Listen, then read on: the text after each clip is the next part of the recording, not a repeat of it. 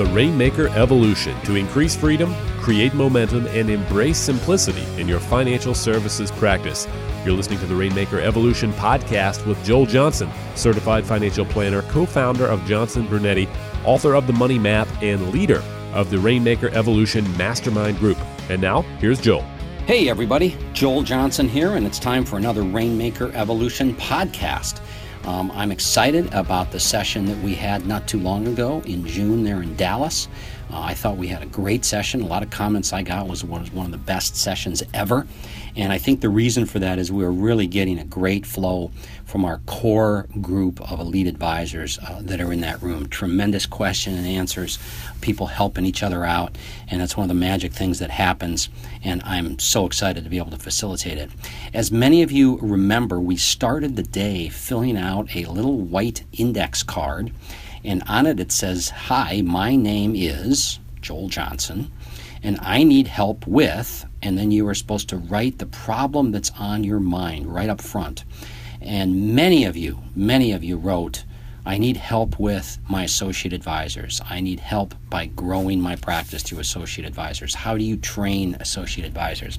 How do you get them to follow the process? So, all kinds of questions around associate advisors. So, what I want to do is talk today a little bit about, uh, I think, how we've done that in our firm and also incorporate some of the ideas that have been contributed to the room that we have. So, um, before I get into that, remember uh, that you are responsible for your own compliance. Uh, nothing you do can be uh, pointed back to me, and you cannot blame me. My compliance people have uh, approved everything that I do, and uh, that I'm about to say. And you also cannot point back to Advisors Excel um, or AE Wealth Management, JB Capital, Johnson Brunetti, Financial Retirement Solutions, any of the entities that I am associated with. So, with that said, let's talk a little bit about increasing the effectiveness of associate advisors. And what I want to do before we get deep down into the associate advisor role, let's just back up for a minute and review the before, during, and after units of our business.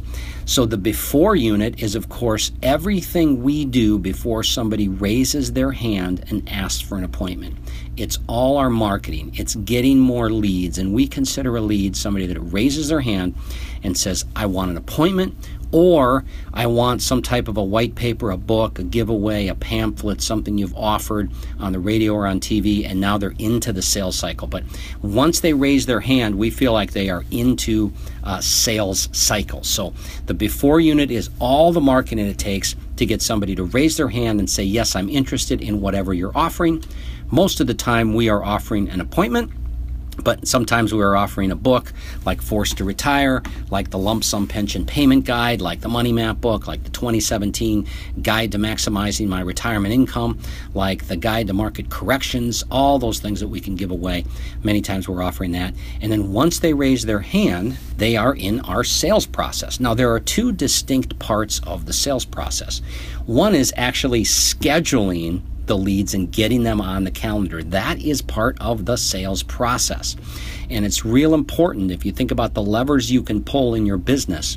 One lever is that marketing, getting more leads, but another significant lever is how many of those appointments or how many of those people that raise their hand do you actually get on the calendar? Um, there's a fall off for us there in that area, and I would suggest that you look at what your fall off is people asking for appointments or asking for leads, and the people that actually get on the appointment, and what is the, or get on the calendar, and what is the fall off there, and can you work with your appointment setters to have them be efficient, to have them be more effective. You know, the basic rules apply there.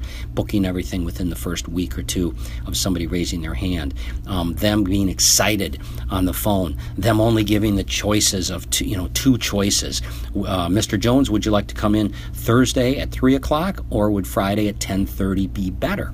Um, only giving you know choices, just those basic sales techniques on the phone. Then, when we schedule the appointment, another part of the during unit is the selling process, the face to face selling process, that face to face appointment that you or your advisors are going through. And many times it's not just one appointment, it's the first appointment and the second appointment, maybe a third appointment. Some of you have a process that goes on for six months to a year to really ingrain a client into your system. And then, of course, there's the after unit, servicing existing clients, generating referrals from existing clients. I think I shared with you the last Rainmaker, we generated about 80 new clients from referrals last year. Um, we don't think that's high enough, but uh, I know some people would be happy with 80 clients for the for the whole year. So it just depends on the size of your practice there. But are you getting a good yield, as my friend Dean Jackson says, out of your existing clients? And he always likes to say, I want a 20% yield out of my existing clients. That could either be referrals or it could be additional business from existing clients. So so that's just a little bit of a recap. Now we're going to get started on the sales process. How can we get our associate advisors to follow our good sales process? And I've got four quick tips I jotted down, and then I'll probably deviate from these a little bit. Um, but these are just some of the successes that we have had in our business here. Number one is hire less experienced advisors. For the most part, what we have found is the less experienced advisors, the less experienced salespeople that we have they seem to be able to implement our process and be able to go along with our process better. Um, as many of you know, some of my people were not uh, retail financial advisors before they came to us. They were inside wholesalers or external wholesalers. Um, and then many of them, when they came to us, had just been through a one year or two year training program with Mass Mutual Financial Services or Merrill Lynch or something like that. And these less experienced advisors seem to work out really, really well for us because I don't think they're tainted. I, I think they're um, a little more amenable to adapting to our system. Then, after you hire your people for character, um, the way they speak, the confidence that they have, then I think it's very important to stress the sales process. Go over and over and over again with them your sales process, uh, the importance of doing it the same every time. And and also during uh, you stressing the sales process to them, you need to be having them with other advisors, the advisors that do it right. Have them sit in on many, many, many, many meetings. Um, our training program is six months. We want it to be six months before somebody's actually flipping over onto commissions um, when they get incentive based pay. For that first six months, I want the pressure to be off and I want them to be ingrained into learning our business, learning our systems, watching the other advisors do financial plans, watching them do reviews, first appointments, second appointment, watching them handle difficult clients that come in that are disappointed, watching them handle annuity only clients and investment only clients and clients that have a combination of both things, listening to the other people on staff, the appointment setters, seeing many, many, many, many workshops, listening to the language that they use.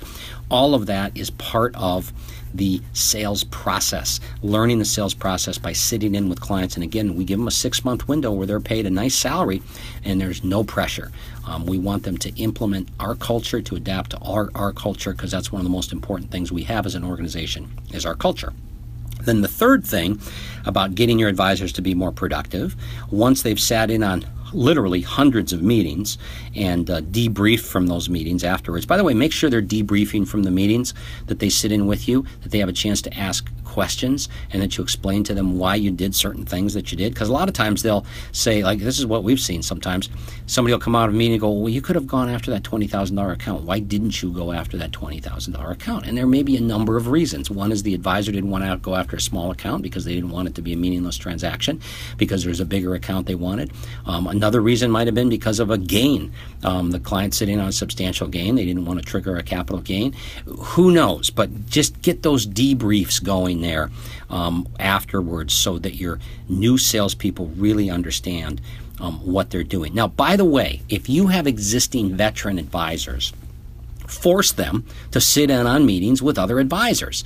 Even if the advisor they're sitting in with is not as productive as they are, just get them sitting in lots of meetings so they can watch how it's done, so they can watch the client. They will get a different perspective by sitting in on meetings with the other advisors in your office.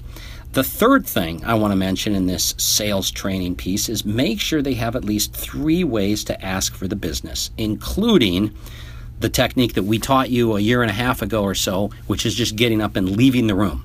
So let's talk about this for a minute. Make sure they have at least three ways to ask for business. Even if somebody does a poor appointment, if they have a comfortable way to ask for the business, there are a lot of times when they'll get the business. Because remember, people, many times, because of all our marketing and our exposure in our market, and I know you all are the same way, the exposure and the reputation of having you market in your markets, people are trained already, they're conditioned already to come into your office and they want to do business. And you almost have to blow it to get them not to do business. So sometimes it just takes a nice greeting, a little bit of a review of your process of how it's going to work when somebody becomes a client, and then just ask them, what account should we start with? Or can I get a copy of your driver's license? Or whatever it might be. You all have your own techniques, but make sure your new advisors have at least three ways to ask for the business. It might be the driver's license uh, question. Do you have a copy of your driver's license to get started? It might be, you know, who would you like to be the beneficiaries on these accounts? Um, it might be, would you like to get electronic statements or do you like the old fashioned paper statements? It might be leaving the room. A lot of times when we get to that point where it's time for somebody to make a decision, everybody in the room knows it. The tension's sometimes going up. If you've got a couple there, if you just get up and leave, you don't even have to say anything.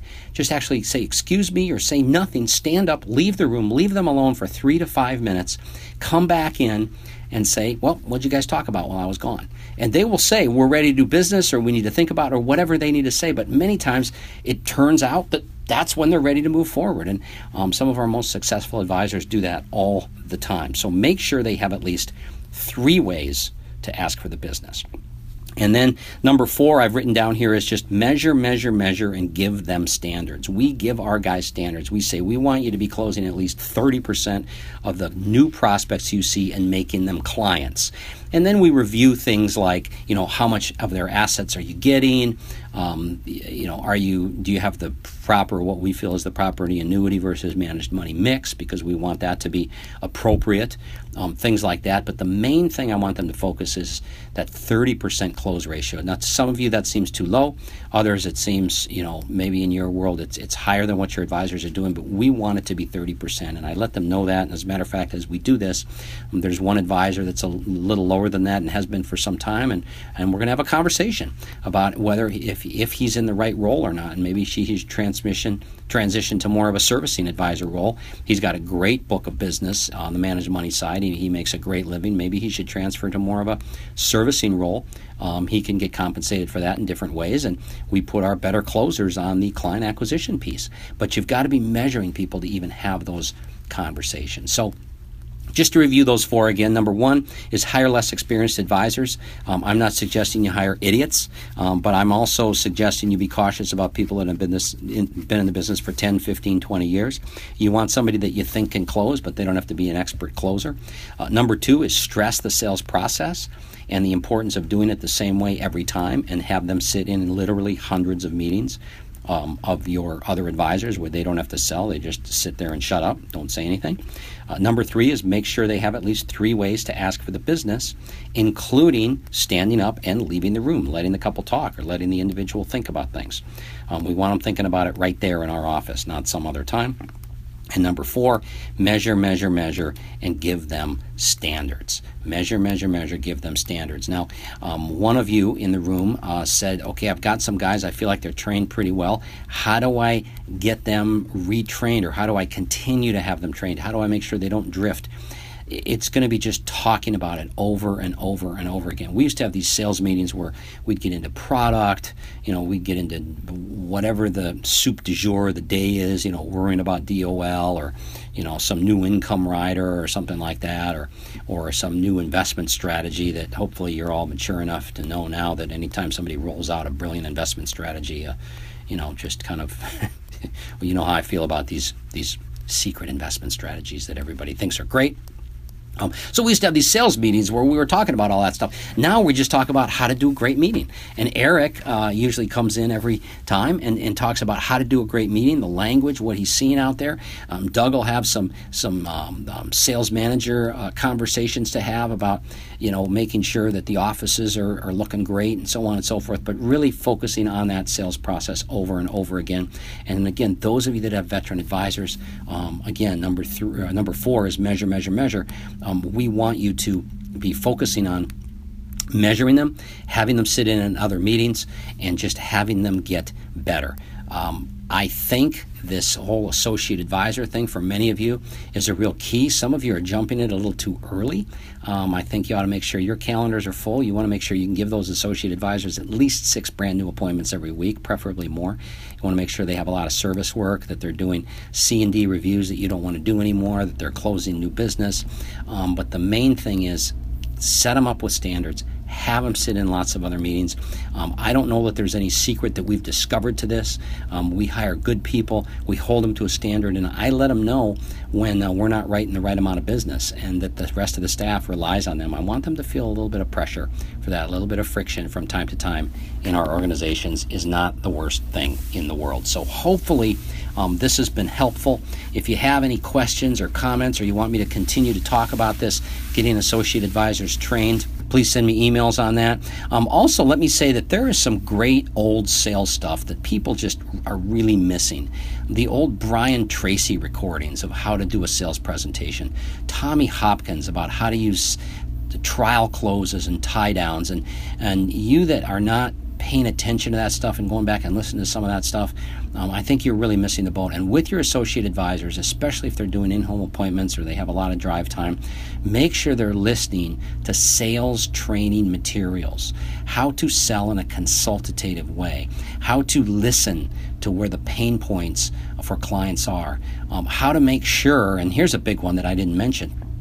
How to make sure that when they ask a, a question of a client in a first meeting, that they write it down in exactly the words the clients answer that question and then they get repeated back to them multiple times in following meetings. So you're using the client's own words. All of those techniques will be revealed if they're reviewing these old classic sales guys. Again you know zig ziglar not the motivational part of zig ziglar stuff but the sales training part. Uh, brian tracy tommy hopkins the great sales masters. Have them listening to those folks and um, in learning from them. So hopefully this has been helpful. Another copy or another podcast from Rainmaker Evolution. And uh, have a great summer, everyone. I look forward to seeing you in the fall. We're back in Dallas in October. And uh, I want you to all kick some butt until then and uh, gear up for a great end of the year. And by the way, for those of you that missed the meeting in Dallas, you really missed a good meeting. So try not to miss this last meeting. Let's get all of us there, everybody on that list. Um, we seem to have a few that missed the first meeting, and those that missed the first meeting, came to the second meeting, then we had other people miss the second meeting. I know you have scheduling conflicts and so on, but look at this as a commitment to your fellow advisors. You can only get better if you give more. Have a great day.